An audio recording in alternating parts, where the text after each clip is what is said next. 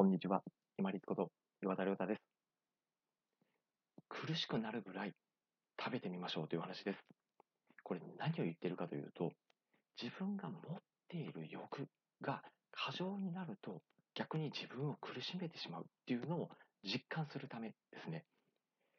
今日実はですね、私、朝食、バイキングを食べてきました。で欲が出てですね、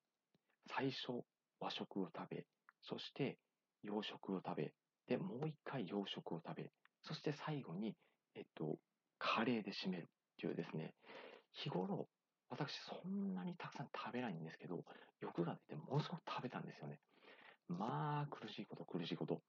この自分が欲をかきすぎるからこそ自分が苦しむんだっていうのを実感するために、ぜひ、まあ、食べ放題とかに行ってですね、たらふく食べてみてください。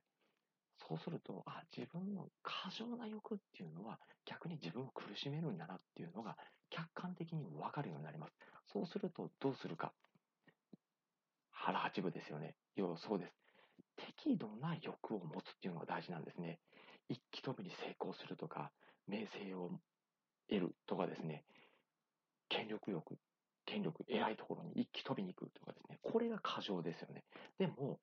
自分ができるところを、例えば一歩ずつやっていく、まあ、お金を稼ぐのであれば、まあ、資格を得るのである、もしくは、まあ、就職するために自分で技量を身につける、経験するとかですね、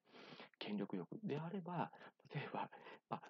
すぐに上に立つっていうことは難しいと思いますけれども、まずは他の人の役に立つっていうのを繰り返しちっちゃく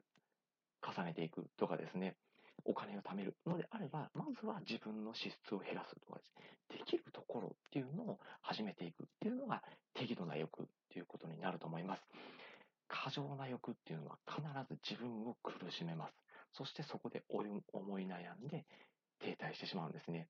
適度な欲というのが、あ、自分がここまでできるかなっていうこう想像ができるので、できるところから、自分のできるところから積み重ねていって、それが毎日実感として積み重なって、自分を毎日、あ、ここまでできたって褒めて、で、また次の日もちょっとずつやっていくっていういい循環に入っていきます。過剰な欲っていうのは自分を苦しめます。それを実感するために、ぜひ手頃な食べ放題に行って、苦しいっていうぐらいまで食べてみてください。自分の過剰な欲が苦しむっていうのを実感して、そして自分の欲を冷静に見ながら、適度な欲に抑えながらも、できることを毎日積み重ねてまいりましょう。本日もご清聴いただきましてありがとうございました。皆様にとって一日良い日となりますように。これにて失礼いたします。